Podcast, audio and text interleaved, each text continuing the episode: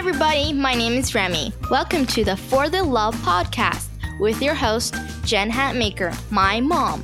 She writes books and speaks to crowds, but she mostly loves talking to amazing people on this podcast every week. Thanks for listening. We hope you enjoy the show. Hey guys, it's Jen Hatmaker. Welcome to the For the Love podcast. We are in the middle of what is to me a fascinating and important series called For the Love of Exploring Our Faith. We are talking to faith leaders across the spectrum.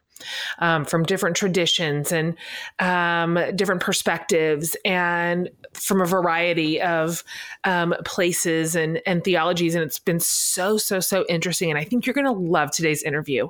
Um, our guest today is Joshua Dubois. And he's probably one of our country's top voices on on community partnerships, on religion in the public square, and specifically on issues impacting um, African Americans and people of color. So, this is what Josh and I are going to dial in today. He led the White House Office of Faith Based and Neighborhood Partnerships in President Obama's first term. In fact, he was called the president's pastor in chief by Time magazine, and he spearheaded the White House's work on responsible fatherhood and grassroots community partnerships, religion and foreign affairs. And he brought together leaders from across the ideological spectrum. Um, and it's just really fascinating work. So he's the author of a best selling book called The President's Devotional the daily readings that inspired President Obama, which is, we'll talk about. It's this compilation of meditations and devotionals he sent to President Obama every day. Um, about faith and public life. So he now leads a consulting firm called Values Partnerships, which we'll also talk about. Um, they do some really important and interesting work um, in our culture right now. So, um, He's a frequent media commentator. He's been featured on everything and everywhere you can think of. Um, he's also named to the Root 100 and Ebony magazine's Power 150 listed the most influential African Americans in the country. Um, he's he really his his life and his work and his words have really mattered. He got his master's degree in public affairs from um, the Woodrow Wilson School at Princeton, and he got his bachelor's from Boston University and had really formative experiences in both places. Um, and he's a former associate pastor at a Pentecostal church in Cambridge. So he's originally from Nashville. He currently lives in D.C. with his wife Michelle and his son August and his tiny little four month old. So he is completely a dad in the weeds. And we are going to talk about what it was like to serve in the White House. We are going to talk about President Obama. Uh, specifically, we're going to talk about President Obama's reversal on gay marriage and what that was like to witness and, and his faith and what he was like behind the scenes and um, our current um, administration and Joshua's thoughts on that listen this is a really packed conversation and it's powerful and it's it's deeply faithful. Josh is a man of amazing faith. I think you're going to really love him. If you haven't heard of him before, you're going to be glad that you're listening today. So thanks for joining. And let me welcome Joshua Dubois to the podcast. All right. I am really so happy to welcome you to the show, Josh. Thank you for being here. Oh, thanks for having me. Looking forward to the conversation. I have followed you for some time and I have yet to find anything that you say that I don't like. I'm still I'm looking hard. if you look hard enough, I'm sure there will be several things, but I appreciate that. really? I mean, I just you're so interesting and your life is so dynamic. You've occupied so many phenomenal roles and you've just done so much. Plus you have a real cute baby. Oh, so that's all working for me. Two of them. Adelaide is four months, and August is two and a half years oh old, oh and um, and we're and we're blessed because our daughter, our, our four month old, is and August isn't in the room, so I can say this, but she's so much more chill than the little boy, and so it's it's it's a fun house right now. Yeah. you know what? You've got a baby and a toddler. You are in the weeds. That is yeah. where you're at. Yep. Yeah. We, we are we are knee uh, knee deep in, in the weeds, if I can mix my metaphor. So yeah, but we're having fun. That's fabulous. Um, so listen, before we sort of dive into our topics today around the idea of exploring our faith, which I love, I I'm not afraid of hard questions, and I like interesting perspectives, and um, I'm I'm that none of that makes me. P- clutch any pearls at all but yep. i wanted our listeners to know a little bit more about your roots in ministry um, yeah. and in social justice because you have them. You've got quite a bit of family history in both of those areas. Um, and I wonder if you could talk about that a little bit and what influence your your family members have had on you and how this foundation was laid. Yeah. Uh, so my dad's a pastor. He he uh, pastors a church in Nashville, Tennessee, Payne Chapel AME Church in, in Nashville, and and I grew up in the church. Um, yep. The um, uh, the AME Church is an itinerant um, institution, and so we were moved around a bunch to different congregations, from Virginia to Tennessee to Ohio, and so mm-hmm. sort of the the infrastructure and nuance and you know just the the heart of the Black church sort of beats um, within me. On uh, that doesn't necessarily mean that that you know just by function of being in the church I knew Jesus, and we can talk a little bit more right. about that um, yeah. because that was a, a later um, um, evolution for me. But um, but yeah, but definitely grew up in in the church, and then just kind of on the social justice side, it was also you know similarly sort of in, in my bones. My uh, grandmother Catherine Russell in Nashville is very much an activist and was a part mm-hmm. of uh, the civil rights movement in Nashville, and you know the overall civil rights movement really had its roots in Nashville, and so heard those stories um, growing mm-hmm. up, and you know it was the type of house where right next to the Bible there was you know a book by W. E. B. Du Bois, or yep. um, you know, or the autobiography of Malcolm X, and so mm-hmm. it was this you know consistent um, coexistence of you know strong faith strong uh, christian walk and journey you know i mean we grew up listening to um, wits uh, Whit's End and focus on the family on the radio i went to mm-hmm. um, yeah. the fellowship of christian athletes camps um, sure. growing up and but at the same time um, social justice all around and and, and through and through and um, and so you know it was just uh, natural for me growing up to combine mm. the two I would love to hear um, you talk a little bit more about um, how how being in the church doesn't necessarily translate to believing in Jesus or following his ways. Like, how did that play out in your life that that was something added later? What did yeah. that look like? Yeah, well, you know, like I said, I was a PK, um, and um, and which had its, you know, there were some strong things there. Mm-hmm. I knew, you know, I, I could recite the Old Testament um, to you sure. by the time I was, you know, twelve or thirteen. I, I, don't know if that was church or Veggie Tales, but somehow that that, that was able to. Um, but at the, you know, the flip side of that, the the more challenging side is that you know I define church as the bureaucracy and the politics. Right. You know, especially as a PK, I saw. Right. You know, I don't want to. I don't want to uh, want it to sound nefarious, but you know, you could say sort of the the ugly underbelly of of totally. you know church politics, and it's hard um, to see um, behind the curtain. Exactly right, and mm-hmm. and um and so I kind of thought I knew um what Christianity was, and um and it was sort of a textbook definition um, and not um, not a, not a heart thing. Um, and so when I went to mm. college, went to um, Boston University. Um, I wanted nothing to do with with, with the church. Um, I didn't hmm. uh, attend services my first two years there. Was sort of exploring. You know, I would almost call myself sort of a functional agnostic, um, and just kind of walked away because there was nothing sort of real for me um, there. And mm.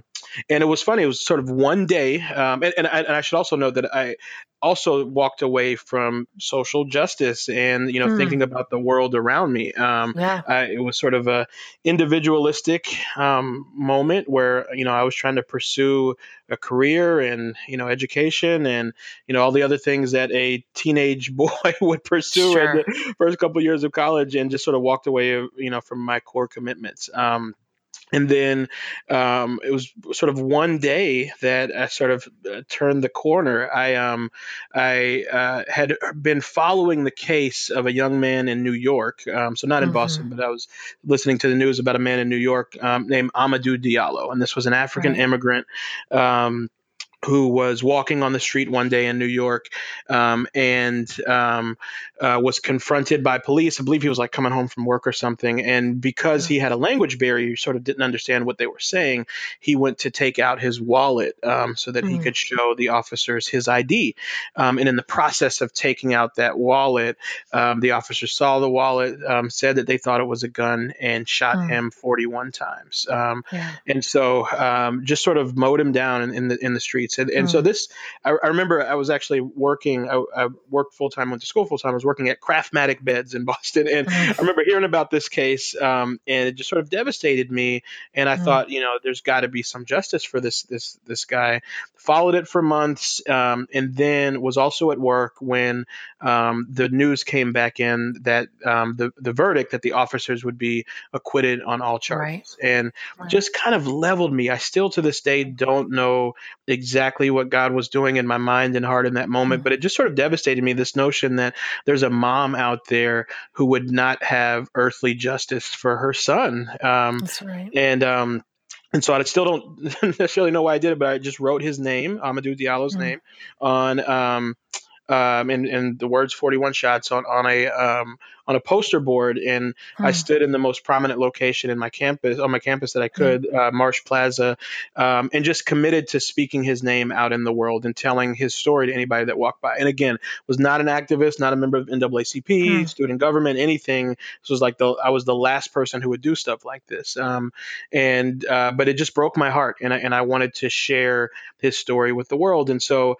did that, and it was you know was amazing. At first, nobody was there, and then people came by hmm. and, and talked to me and sort of a crowd started forming and some folks decided to stay out there with me and sort of became wow. this this demonstration and um, and then towards the end of it um, a brother uh, who um, ended up who I didn't know before that moment, but is now one of my best friends in the world, um, mm. uh, approached me and said, "You know, um, it's amazing what you're doing. Love how you're seeing you around campus. Love mm. how mm-hmm. you're sort of waking up and getting involved in society. But you know, there's another level to all this. Um, some things you really need to understand about the world um, that you'll only um, really understand if you come to church with me." and so, wow, it, really invited me to church. And and at first, I just kind of brushed him off. I'm like, man, I have done this church thing for years. Totally. I know all the hymns. I know scripture. Like I, I don't, mm-hmm. you know, I don't need that. But he, um, we exchanged information. He just sort of kept at me. Um, and Eugene uh, Schneeberg is his last name. He um, eventually um, uh, convinced me to come to his little church. Um, it's a tiny little congregation. You know, my dad had mm-hmm. pastored significant churches, and I walk in here, and it's like 12 people in a middle school auditorium. Yeah. There's yeah. no instruments, and it, it's just, right you know the pastor's wife and and family are the are the praise team and i'm like this is sure. this is a joke like like i've right like, you know this is i've i've been to much more impressive churches than this um, right. but but i sat down jen and i, I heard that first message preached by by uh, my mm-hmm. pastor mm-hmm. warren collins and um and the holy spirit penetrated my heart in that moment yeah. unlike anything that i had experienced before and it was sort of the first time that like all of the bureaucracy you know would. Fall away in the church politics, and sure. I got to sort of meet Jesus for who He is, mm. and um, and gave my life to Christ in that um, in that service. So it's just you know it's a long long story, wow. but kind of the the this unique moment where both my social awareness um, was built, and even more importantly, um, where I, where I found my faith. Mm, I love that story. Um, I, have been at that exact spot on on the campus and I just I can visually see you standing there and it's really really powerful. Interesting that that was sort of your front door to that friendship which was your front door to Jesus. So yeah. tell me so, so, then it evolves even more. I, what, what were you studying at the time? Uh, political science. Yeah. And yep. so you knew there was something in you that knew I want to work in the realm of politics in some way.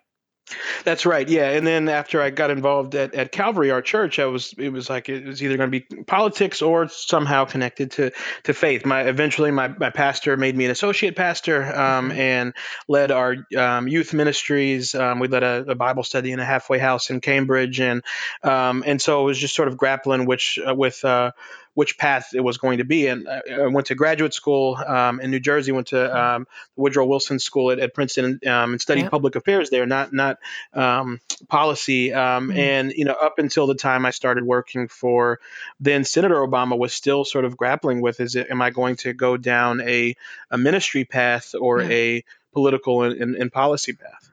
Well, let's talk about that because I read that when you first applied to join um, Obama's Senate campaign, that you got rejected, which is awesome. and you didn't care. That was not the end of the road for you, no matter what they said. So, what did you do when you got that letter? Um, what did you? Why didn't you just take that on the chin?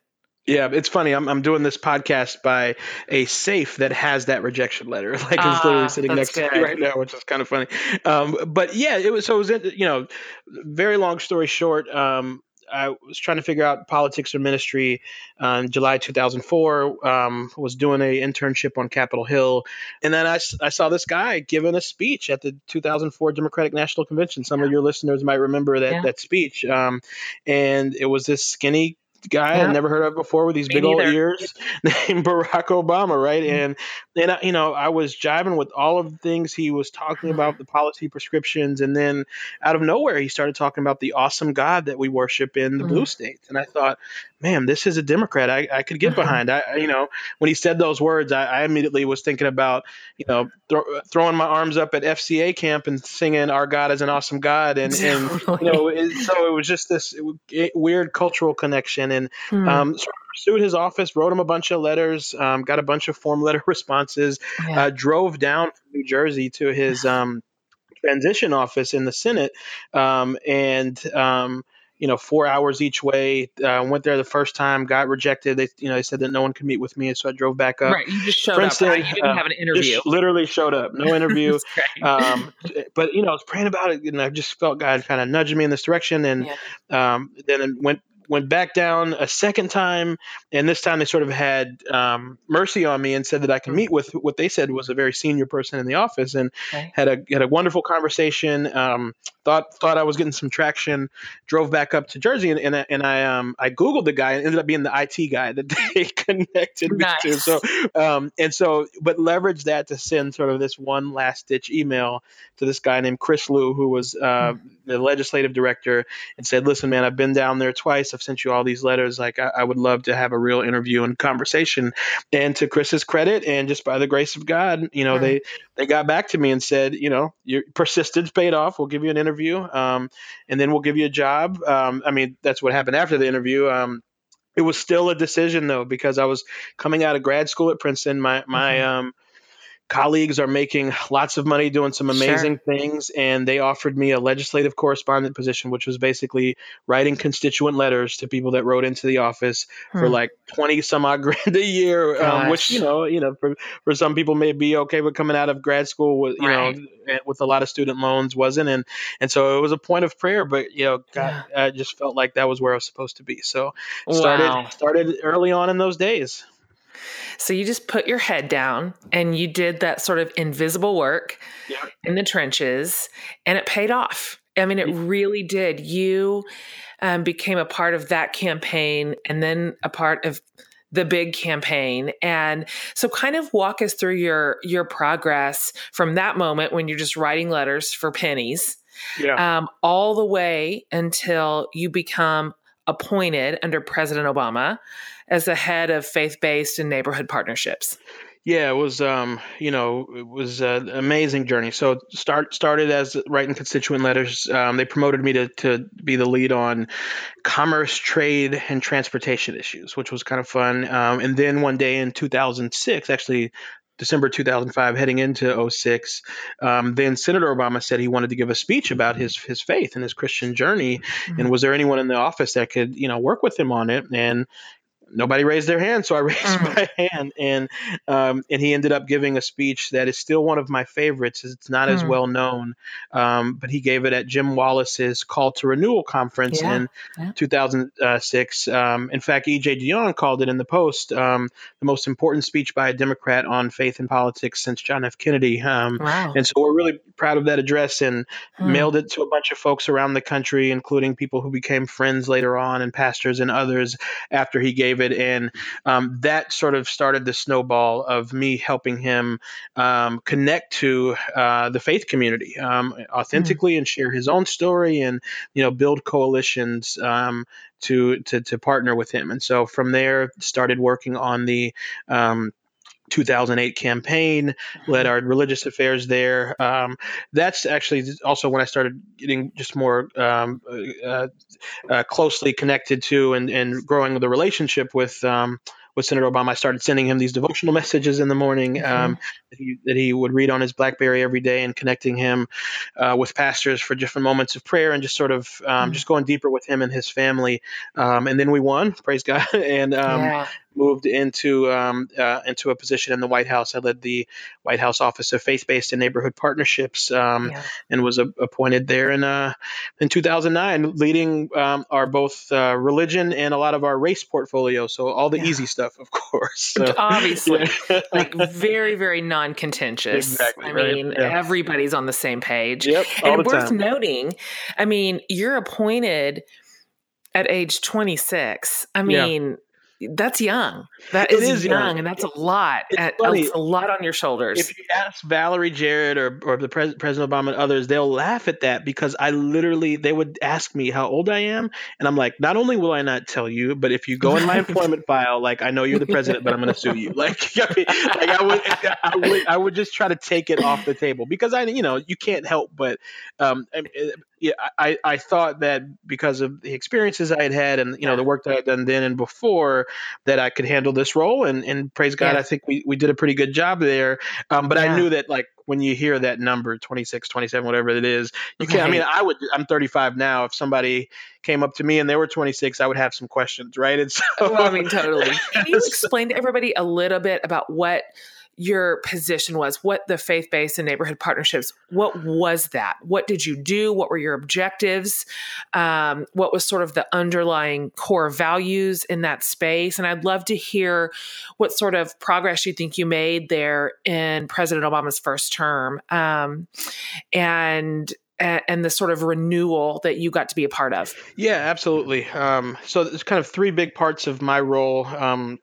Two of them that were sort of formally with the the the job, and then one that was um, just something that I did. It's kind of it was partnerships, policy, and then personal. And so, um, mm-hmm. on the partnerships and policy side, um, I worked both through the White House and through 13 federal agency offices um, of faith-based and neighborhood partnerships to make sure that the federal government was connecting to and supporting and resourcing um, both through financial and non-financial resources uh, the grassroots groups that are on the ground. Mm-hmm uh, changing people's lives every day. And so yeah. we shaped grant programs related to fatherhood and healthy families. We mm. launched a new interfaith service effort out of the Corporation for National Service. We uh, launched a big campaign to get um, faith based organizations to partner with their local public school and help turn around public schools through the Department of mm. Education faith based office. We did a, um, a review of the ways that our embassies around the world were partnering with faith communities in their country that led to a whole new infrastructure at the State Department. Um, we, hmm. we started a program at the United States Department of Agriculture um, that, that helped faith and community organizations uh, feed hungry kids in the summertime. Um, separately, also advised on policy. And so we helped navigate hmm. both um, tough issues related to church and state. And we think we got the faith based office a little tighter on, on hmm.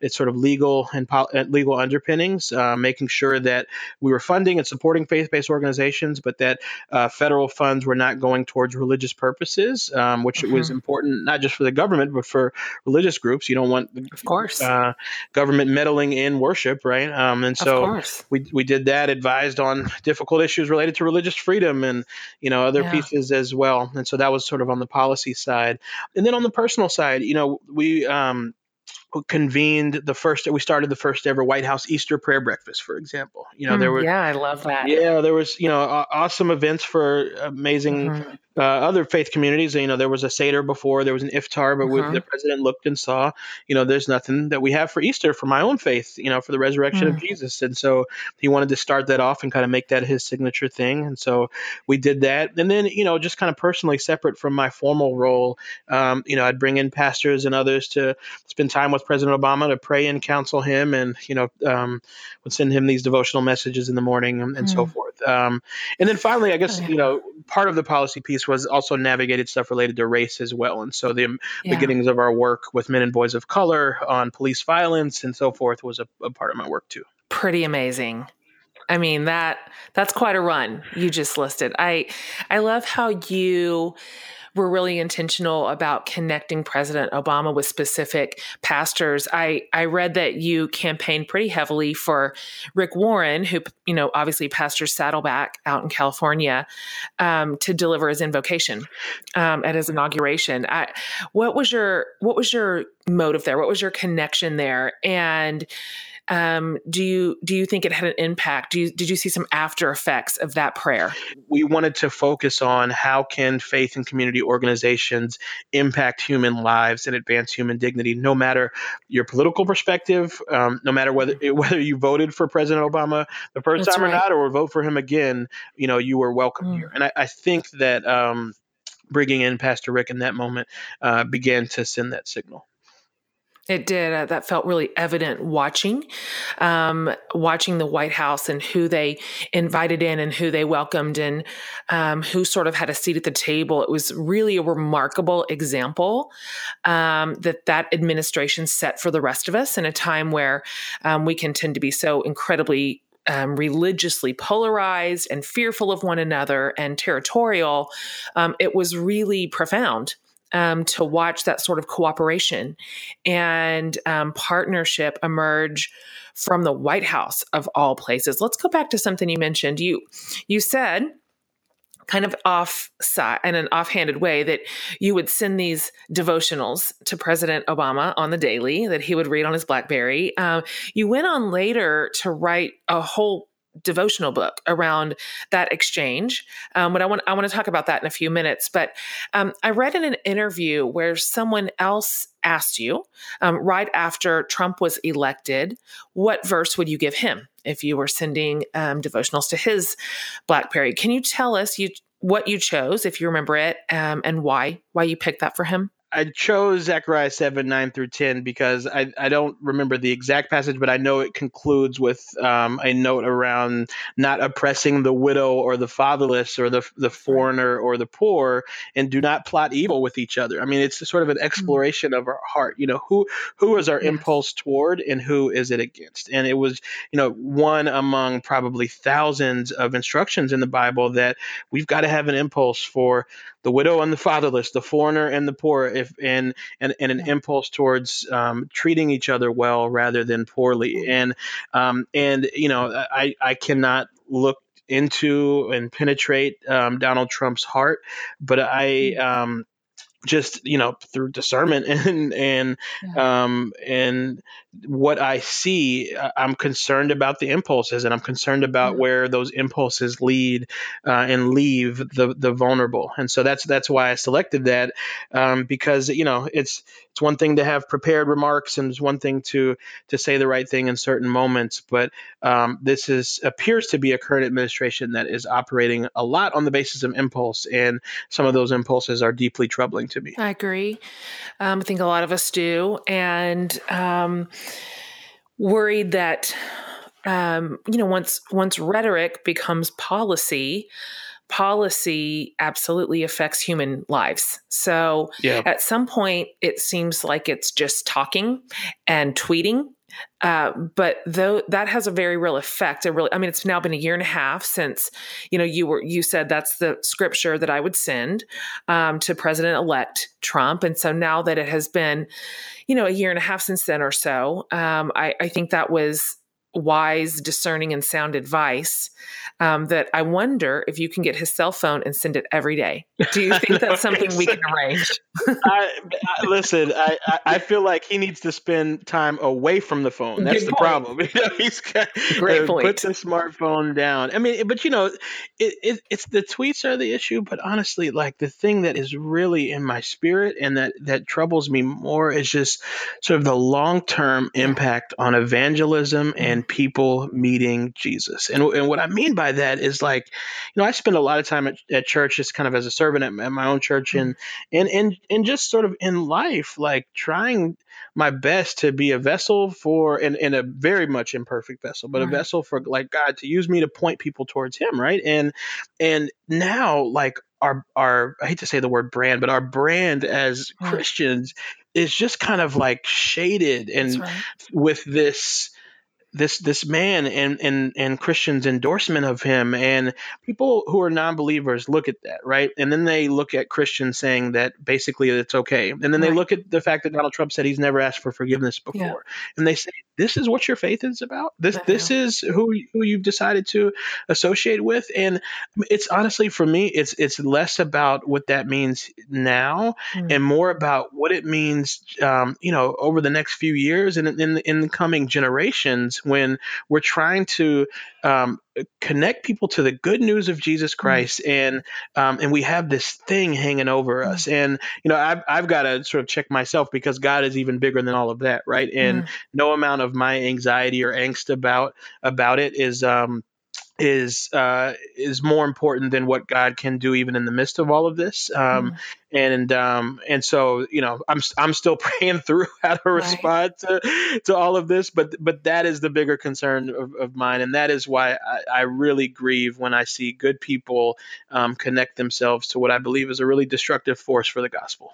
I couldn't agree more. I share all your concerns and I'm worried about the long game here, but it's a short term power play, however you want to look at it. And what we have agreed to tolerate and give a free pass to in the name of power, um, in the name of protection, I just don't know how we're going to recover. It's, it's going to be a lot of work. And I, um, I it's going to even be the work of the next generation, I think, to have to um, rebuild sort of the credibility of the gospel and the ways of Jesus um, into what it feels like at this point has just been cast aside for proximity to power.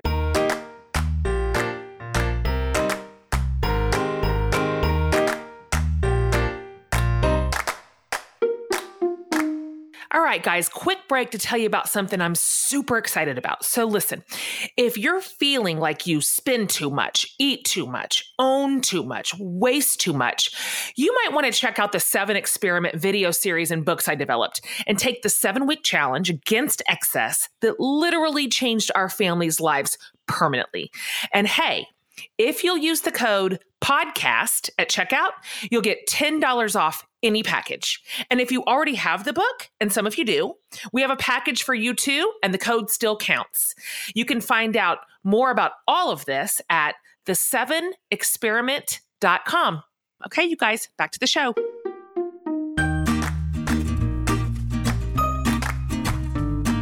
I was in church on Sunday and we had a guest preacher. She's a a superintendent in the Methodist Church, and and you know she was just talking about how um, how the ways of Jesus simply will prevail. You know, he told us that in scripture. They just will. We're not powerful enough to destroy them. And I thought, you know what? That's good and hopeful yeah. news that we will not be the first generation to take Jesus down. Yeah. You know, we're just not. We're not that awesome. I needed to hear we're that, Jen. Yeah. but it does feel like that. It feels like it sometimes. And it, and it, it does.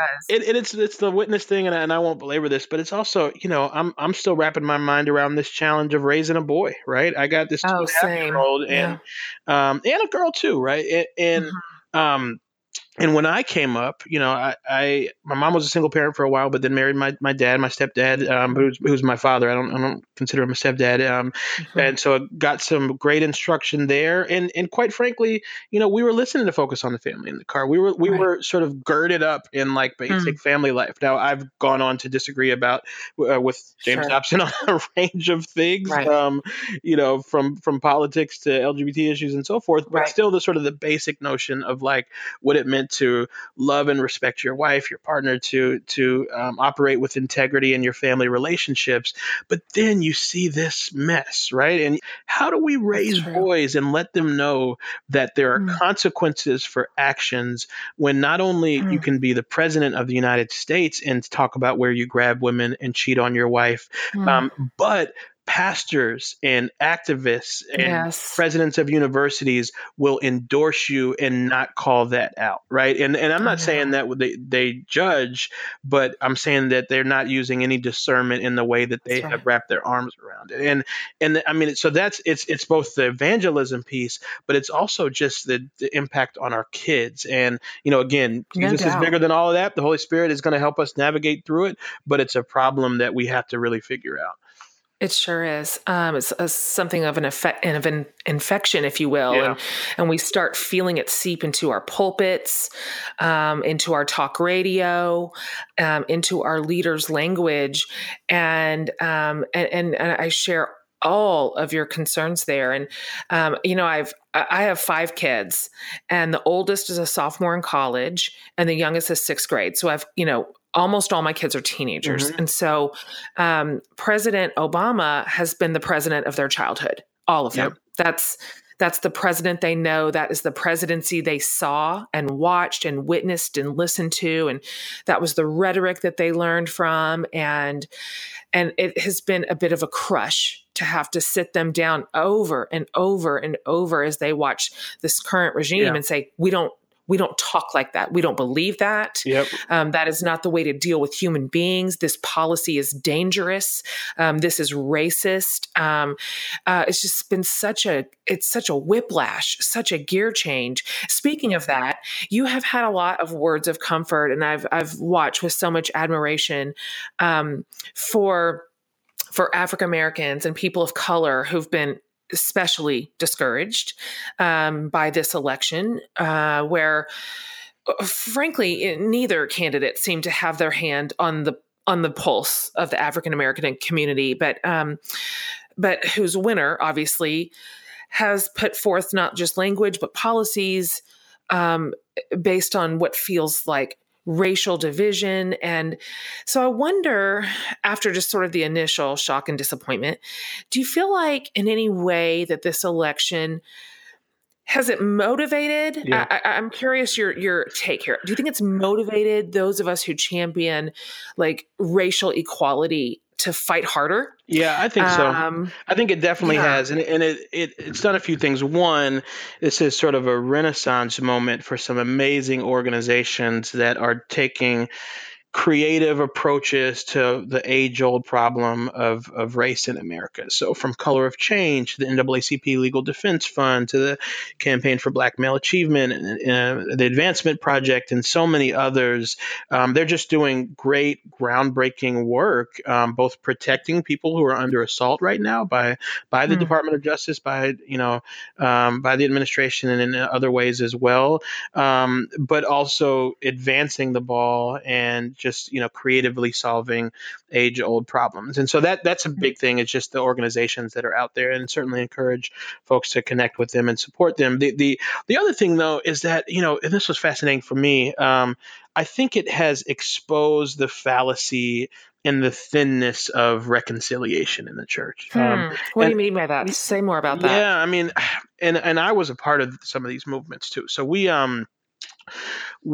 I, had been invited to I can't tell you how many like efforts to like promote reconciliation and what that often meant sure. was you know get together in the same space with you know hmm. leaders of faith from across different lines and uh, mm-hmm. particularly across racial lines and right. you know maybe there is some level of confession that you know we've done wrong mm-hmm. or there's you know some mm-hmm. sort of meeting in the middle but it's something I've felt sort of I, I, felt uneasy about a lot of this stuff and I participated. And, you know, we brought a group down to Mother Emanuel in Charleston, which is a place where I've spent a lot of time and have you know done a lot of work um, trying to help them recover, and brought a group of hmm. pastors there, and you know just different forums. Um, and but but felt uneasy about it. I couldn't put my finger on why.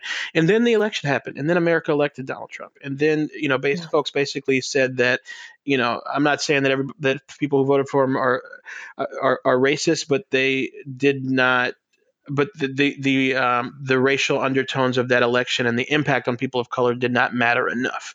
We don't really know the real story. We don't know how we mm. how other people have been impacted. We don't know literally the bodies that are buried in the blood on the ground right. and and what is continuing to happen today. Um, and so you know I think this has exposed that right. It, it, you know mm. me and a whole bunch of other uh, Christians of color and not of color have have said that you know know what? We're not doing any more thin reconciliation. We, we either we, we, go deep or we don't go at all. What do you think that looks like? Do you have ideas on that? Yeah, I mean, there's a few things. One, I, I honestly, it's going to sound really wonky, but I, I honestly think people need to know our American story. We need to know our history a little bit more. I do too. Do, right? You know, um, that's right. The 45 second version is 1619 people showed up at this country that, that were human beings mm-hmm. and they were immediately turned into um, not to themselves but to other people chattel, animals, slaves. Like they were mm-hmm. held as such for 250 years until 1861, right? And so we owned people. We bought and sold them. We split up families. We raped women, and there was no right. recourse for it. Right. We had about 20 years of a turnaround after the Civil War where mm-hmm. um, uh, black folks were, were freed, they were liberated, they were beginning to own property, mm-hmm. and they were elected to office in the South. And then there was this massive right. racist backlash when um, the Northern troops left. Um, uh, in post Reconstruction right. era. Um, and from 1880 to 1940, 3,000 black people were hung up from trees, 3,000 mm. people lynched in a massive terror that existed until the 1940s, yes. right? Then we had a really brief civil rights movement. Then from the 40s to the late 60s, we secured some legal rights. Um, and then that leads mm. up to the 70s when, like, many of us were like 70s and 80s, many of us were bored. So we basically have like 350 years of like really tough, terrible right. stuff that has passed down trauma and all kinds of impacts across generations. Right. And 50 or 60 years where we're starting to sort of try to figure it out. Um, and and I don't think people really have grappled with that story. They want to start from today as if today is just fresh, as if you know the kids that are um, right. that you know today there was or yesterday was there was another murder of a young black man yes. in his grandmother's backyard with a cell phone as if that happens in a vacuum that. rather than those officers who shot him having been shaped by that history that I just described right? right, and um, and so I think the number one thing is pick up a book read, yeah. um, uh, grapple with this story. Thing number two is invite yeah. in speakers. I think every white church should have a Black History Month event, right? and like invite nice. in a speaker yeah. to share about some of this stuff, or maybe it's not February, but to like have a conversation about, you know, this this narrative. You know, book clubs, um, pick uh, uh, where where you're grappling with some of these issues, and quite frankly, Black folks and other people of color, we have our own stuff to grapple with. I'm not one of those folks that thinks that. Mm. Um, that it's only the majority community that has to deal with some of these issues. There, there are middle and upper class uh, black folks who have to, uh, who need to check themselves on how they engage. Mm-hmm. Um, you know, people that are struggling. There, you know, there's I think racism that exists um, in in other communities, and and so we we all have have some work to do, basically.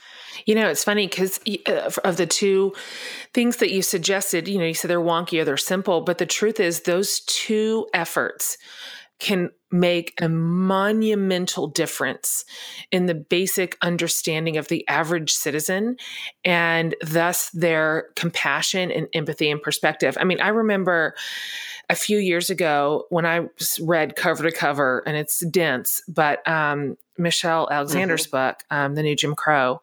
And, you know, she deeply walked through American history.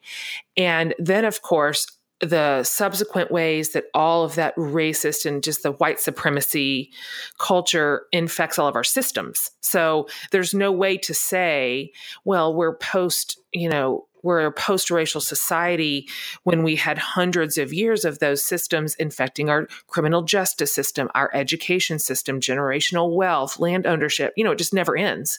Yeah. Um, and it's so, it so rattled me yeah, no, it, it's it's it's such a good book and so important for folks to read. Another text that um, that would uh, think about folks considering is um, "Stamped from the Beginning." It's uh, mm. it won the National Book Award. It's by this guy um, Ibram Kendi, um, and it's it's basically a history of how racist ideas developed in the country. It's an amazing book, New York Times bestseller, um, and just couldn't recommend it highly enough too.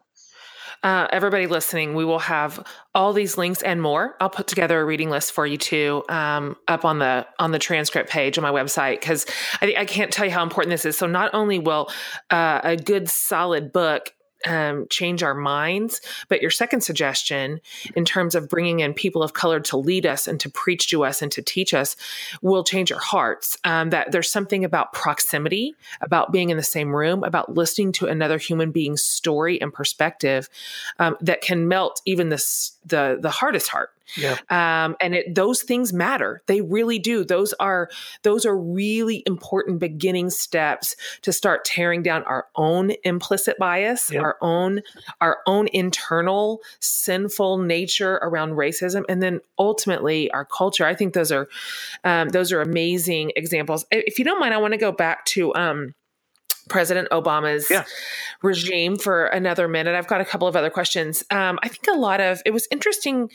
It was interesting to watch his eight years um, in the White House because I think a lot of conservative Christians, um, or, or, perhaps others who equate, um, you know, a political party to be automatically aligned with Christian principles. You know, if those two things are conflated in your mind. Um, I, I, wonder if I think that they saw Obama's Christianity. Well, f- some of them outright denied it, rejected it. I think they saw it perhaps as a smokescreen or maybe a vote grab. Um, and so, back to something you said earlier, you wrote this incredible book called The President's Devotional and it includes all these uh, morning devotionals you sent. So, with scripture and song and prayer and reflections, all of which he was reading on the daily that inspired his life, his faith, his leadership. Um, and your book really creates a picture of the president as a man of really deep faith. And so, I wonder what you, what would you say? Why do you think there was this perception um, to the president's faith, um, sort of from people who did not vote for him and who did not sort of um, believe in him in that way. Um, and and what would you say that you saw of yeah. his devotion to God and to Scripture?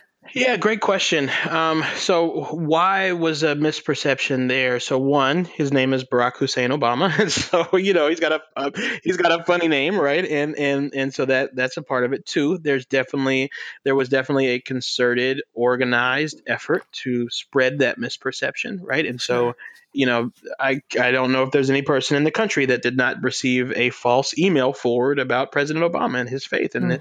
um, and so you know, the, part of that was manipulation um, from uh, from others, um, and then the third piece, I would say, you know, it's funny. He he, he talked a lot about his faith. My my dear friend Amy Sullivan um, wrote an article mm-hmm. where she kind of went through all the times the president um, uh, talked about you know his Christian walk, both in the Easter prayer breakfast and the National Prayer mm-hmm. Breakfast mm-hmm. and roundtables and so forth.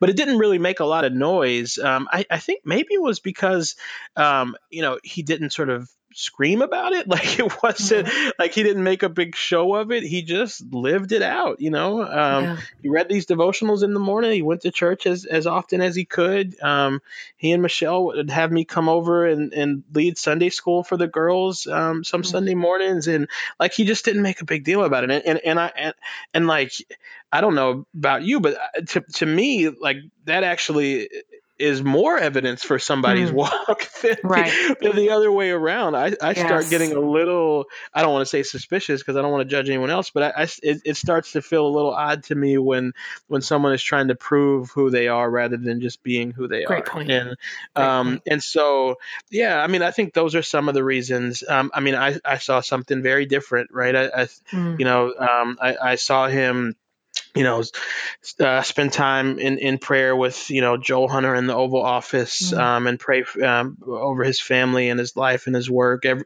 every year on his birthday, we would get um, some pastors and leaders together to just sort of bless. He, he wanted um, just a blessing for the year um, to, mm-hmm. and to prepare for, the, you know, for the year ahead and to thank God for the year that, that, that was. Um, and even, and certainly in tough national moments, I had the, the one part of my, my job was being with him, you know, whether it was before the West Virginia miners funeral or we were right. with him in Newtown and, and just saw how mm. scripture and how his relationship with God just kind of buttressed him in those moments and, mm. and how he um, tried to thread it into his, his public voice um, as, as a, as a, um, a means of comfort for people who, who needed some comfort, you know, after Charleston, Amazing Grace and, and, and so mm. forth. So, I mean, I saw it just kind of lived out, lived yeah. in the way that he loved his wife, you know, that he, that he yeah. tried to raise these two girls, and um, and uh, and that was probably the most meaningful for me. And so I think for those who were looking for a reason to not mm-hmm. like Barack Obama, they this was one of the reasons that they found.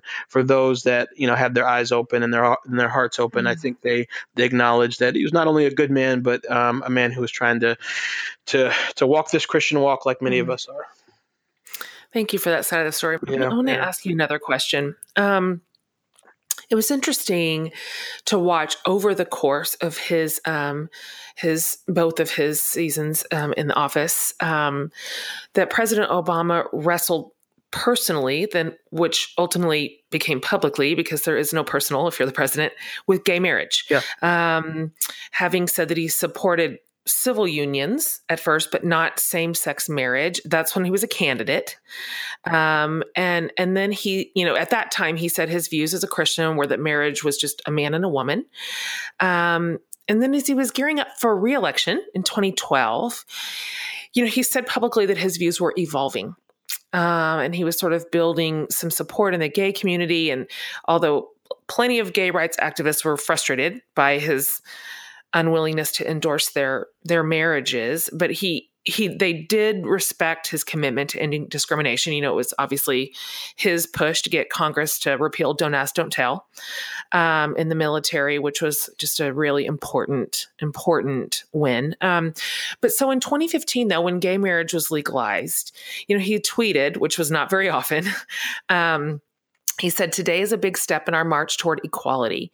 Gay and lesbian couples now have the right to marry just like anyone else. Hashtag love wins. Mm-hmm. You know, we all watched this. We all paid attention to this and sort of watched his views and his theology sort of evolve here. And I found it very brave to do that on such a big stage. Obviously, really similar to my own process and wrestle coming to terms with um, my own theology and um, uh, my position on gay marriage and and gay folks and Christianity and how that all intersects. Um, and he did that on a really big stage. I, I wonder, from your perspective, because you were right up close to that and to him, um, how did you see him grappling with this issue from a faith perspective, and and what did you think about sort of his reversal. And and what was it like in the white house? Was this hard? Was the pushback hard? Was it, it strikes me as very courageous um, to to do this in such a huge huge huge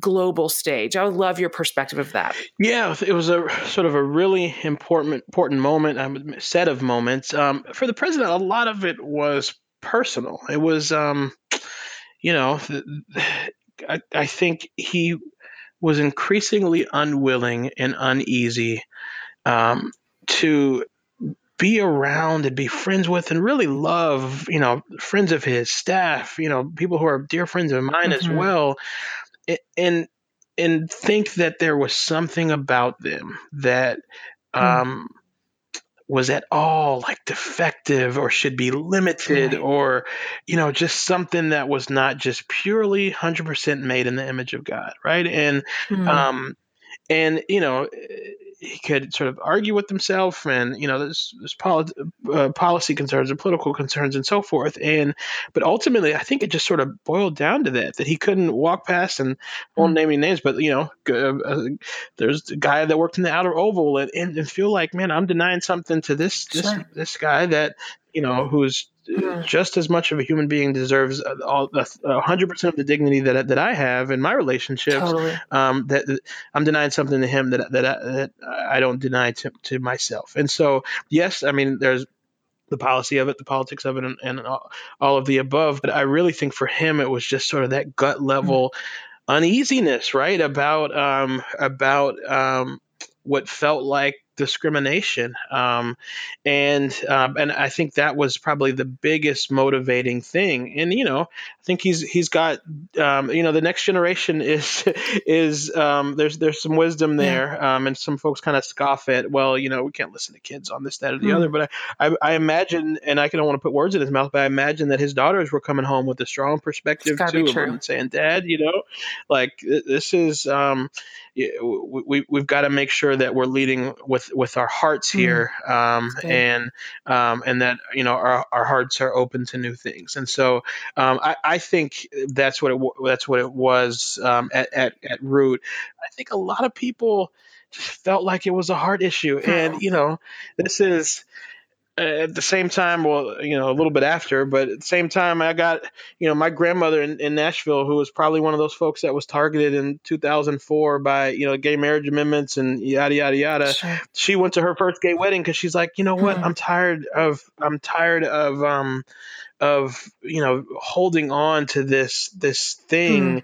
that is separating me from people that love each other and that I love. And yeah. and so I think this was happening with a lot of people sure. at the same time was happening to Barack Obama. It was. It was. It was sort of a seismic shift um, yeah. in our culture.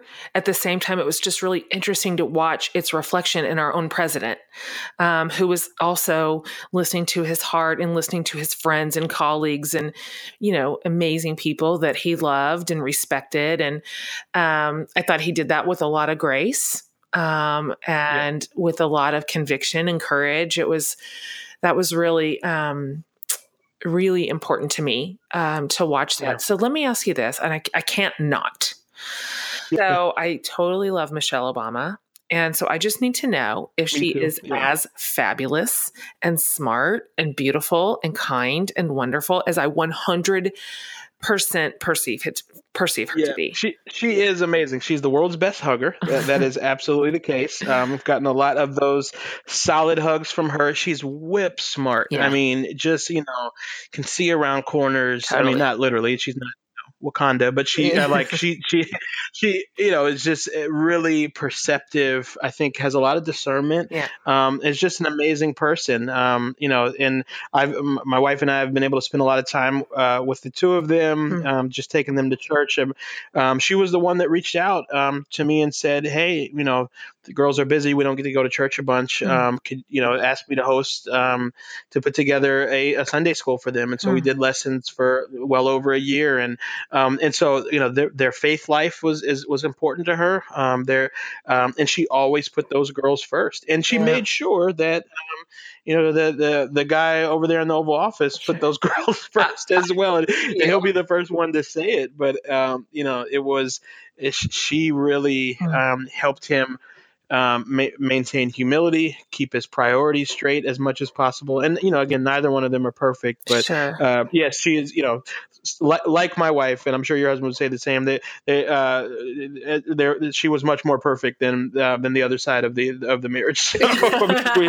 she, uh, she, she is pretty great. We, uh, I love her a ton. She's awesome. I love that. Thank you for talking about her. So listen, thank you for indulging all my questions about working in the White House. I'm I'm I'm it's well documented that I'm fascinated with the government and with the White House and sort of the pomp and circumstance of that office. And so I appreciate that. But listen, you're no schlump here. So tell us what you've been doing since you left your post in 2013. Um, I talked a little bit about your consulting firm at the top of the show, but you, can you tell us a little bit more about that work and what you are doing right now to unite and educate political groups and faith groups and influence. It's really cool what you do. Your work is amazing. Yeah. So three big things that we do at, at Values Partnership. So first is, um, and this is going to sound kind of odd, but it's what we do. We produce and promote films and TV shows that have a social impact in the world. And so we led the marketing and publicity campaigns for films like Fences and for Selma.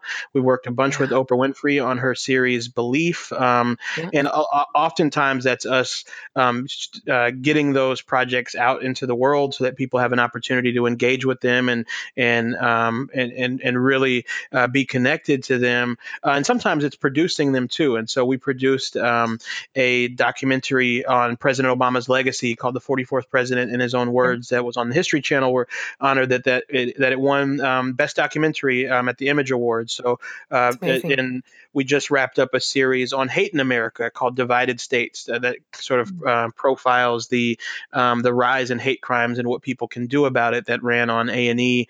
Um, we were uh, intimate part of the remake of Roots on the History Channel, and and yeah. just kind of work across different media companies, helping to both create and then promote uh, films and TV shows that have an impact in the world. Um, so that's kind mm. of hmm. the first thing. The second thing is we. And let me tell you this yeah. before you say the second thing. I want you to know, and I know that you know this. You must get an enormous amount of feedback, but those projects matter. Thank um, you. Yeah. Me and my community, the people that I do life with, we watch those. Oh, and you. they create amazing dialogue around our tables, in our churches, in our small groups, in our Bible studies. Like we we literally talk about the work that you do, and it's it's so incredibly provocative and sometimes uncomfortable. That's disruptive in the best possible way. Yeah. Well, um, and so that matters. That work. It's really, really good and important that you're doing that right now. Well, I really appreciate it. I mean, as, as you know better than anyone, I mean, it, it, it's it's through the creation of, of culture that you know we can really change hearts and minds, and and and that's what we're trying to do imperfectly, but that's you know kind of what we're trying to do on the entertainment front. And then separately, we we advise some um, some big clients on how to navigate tough issues related to race and religion. So continuing with the mm. previous work. So for example, yep. we've been on this two year beautiful journey with um, Thomas Jefferson's Monticello, um, the the institution mm. there in, in Charlottesville, um, where they want to get issues of race and slavery right instead of running away from this uh, this twin um, legacy of Jefferson as um, uh, the, probably our most important founding father, if not one of them, but also mm-hmm. someone who owns human beings. And and rather right. than sweep that under the rug, they want to engage with it fully. And so we we've done a lot with them. Mm-hmm. They have a Slavery at Monticello app. They have a new tour that focuses on uh, the enslaved individuals there. We hosted a big convening and just really helping them grapple with with those issues. We also work with clients like Great. Google, helping them partner with the Black Church to close the digital divide. And so we do advisory services related to race and religion. And then finally, the third big thing is uh, our newest project. We've launched this. Um, it's going to also sound a little wonky, but a new market research platform called Gauge. And the basic notion is that brands and companies are not talking with uh, people who have the pulse of their communities. Um, they they they do market research and they invite ten people into a room in the mall, but they're not really talking with folks who um, who, who know their stuff and who know um, what makes communities tick. And so we have a mobile app where you know um, Pepsi, um, for example, rather than running running that Kendall Jenner ad without talking to bunch mm. of black folks, like they can connect Dang. with the right people on a mobile app, or you know before someone puts out a book in the faith based space, they can um, get video or audio message feedback from uh, key leaders of faith. So we, we say we're closing the knowledge gap between brands and communities. Um, people get compensated for providing their feedback, and so hopefully we're creating some some value and wealth in, in, in diverse communities as well. So that's called Gauge. It's getgauge.com. We're super excited about it. Got a, got a lot of uh, partners, and, and that's growing. So those are the three big things entertainment um, that has a social impact, advisory services, and this new platform called Gauge. Yeah. Fabulous. Uh, we'll link to all that too Thank so people can see more. So I want to ask you one last question. Yeah. Um, and we're asking everybody this in this Exploring Your Faith series. So I wonder if you could leave us with either a quote from a spiritual leader who you love or admire, or maybe a scripture, um, either way, that sort of epitomizes your your life's work um, and and puts fuel in the tank for you to keep going. Yeah, um, it's hard to narrow it down. I'll say a, a couple quick oh. things. Um, uh, for the literally, it's it's going to sound insane, but for the last year and a half, I've been sort of stuck in Colossians three. It's like this granular mm. pathway um, of sort of how to live a holy life, and and you know lots yeah. of places where where I fail and and those instructions, but I've really been praying through every verse, and so that's one thing. But uh, of late, it's funny as recently as this past Sunday, um, really been focusing in on these passages in uh, First Corinthians three, it talks about sort of the the wisdom of the world being foolish in, in God's sight, and um, I've been th- these phrases from my childhood. Remember where we started, which is like, you know, I was in the church, but you know, the church wasn't in me. But then, yeah, but I have to correct myself a bit because these simple phrases, you know, about trusting in God and um, and you know, the, uh, are, are coming back to me now, and they have much more profound meaning. And the world would say that they're simple and that there's more complex stuff out there, but for me, they they are now becoming so much more important. Um, I um, uh, you know, for example, um, there's this um, this phrase in the black church that he's a heart fixer and a mind regulator. Hmm. Um, mm. And it's just a, it's a, there's a gospel song about it. It's like mm-hmm. from the 20s or 30s. My grandmother would say it in church, mm. and you just I just kind of rolled my eyes at it before. He's sure. a heart fixer and a mind regulator. But I you know I woke up Sunday morning and it was stuck in my head There it is. that you know yeah. God, we need you to fix our hearts yeah. and to regulate our busy and just crazed and like obsessive yeah. minds that That's are refreshing our timelines and following Trump and trying to keep up with kids and and so forth. We need you to bring some pacing and mm you know, and breathing to and and and and peace to our minds. He's a heart That's fixer good. and mind regulator. So it's I guess it's a long way of saying, you know, First Corinthians three, I think it's like eighteen um, and and following that where it talks about how God sort of confounds the wisdom of this world and and um, and encourages us to focus on this the simple truths. Um, that's something that I've been meditating of late. So I don't know if that captures you know my life and work, but that's kind of where I am now. I love so. it. I scribbled down that phrase as you said it because I just think you've prescribed the remedy to what we what ails us right now. Um, yeah. We need our hearts fixed and our minds regulated, and um, and we know the guy, and we know yep. the guy who can do it. That's amazing. So, um, Joshua, if you'll just tell everybody um, where they can find you, how where do they find your things, your books, your resources, your work, um, before we sign off here.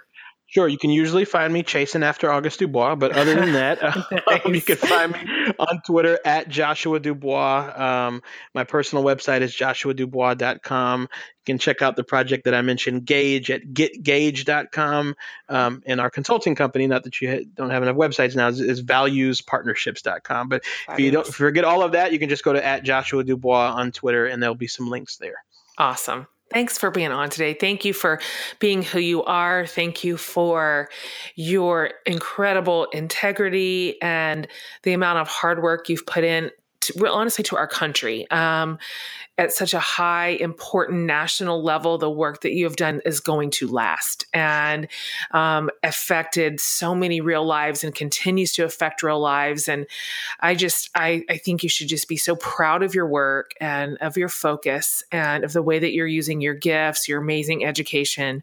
Um, it is incredibly profound. We need 10,000 more of you yesterday. And so well, you are way um, too kind, Jen. Thank I'm you so much. Kind. I'm just and, telling the truth. Well, and, and and I have to say, and this is not just a, a return to what you just said about me, but there is something really, really special going on here. This mm-hmm. there, there's a reason why folks are listening right now, and it's mm-hmm. because um, this is not happening in other places. Jen Hatmaker, you you mm-hmm. are pulling a community together that is serious about their faith, but also curious and serious about what's happening in the yeah. world that wants to be inspired, but also wants to live in a real way. That's this right. is unique and it's really special. And I, I want to appreciate you and thank you for doing that. And, and thank all the folks that are listening and encourage y'all to pray for me too. So uh, thank, thanks so much for who you are. Thank you, Joshua, for being on today. No problem. Thank you. Talk to you soon. I hope you enjoyed that discussion. I surely did. And I want to say that I appreciate you being here for this series. Um, there's probably a 0% chance you are going to agree with every single person we have on it um, since we just are representing such a wide variety of experiences and perspectives. But I think it's important that we listen to all of it. I think it's good. I don't think we need to fear a, an alternative position or perspective or hard questions or even disagreement. Um, I think this sort of robust and respectful civil dialogue in a faith space is really important. And so, for those of you who um, did not like President Obama or support him or um, or you are a Trump supporter, uh, I'm glad you're here. I'm glad you're listening and I'm um, glad that you're paying attention. And I hope that conversations like these can continue to move the needle forward on kindness and civil dialogue and unity in things essential um, and maybe in interpersonal understanding and relationships. I mean, I know they're challenging me for sure. And so um, I thank you for coming in. I thanks for thanks for staying here. Thanks for listening um, to everybody in this series, whether they represent sort of your space or not. I think this is um, this is good work and and it's work that matters. And so I really am grateful to Joshua for um, his life of faithfulness and this series is packed with amazing guests. I have loved every bit of it. Thanks for listening. Thank you for subscribing and making this podcast um, such a joy to me and my team. And so we're so glad to bring it to you week in and week out. And so um, we appreciate our amazing listeners.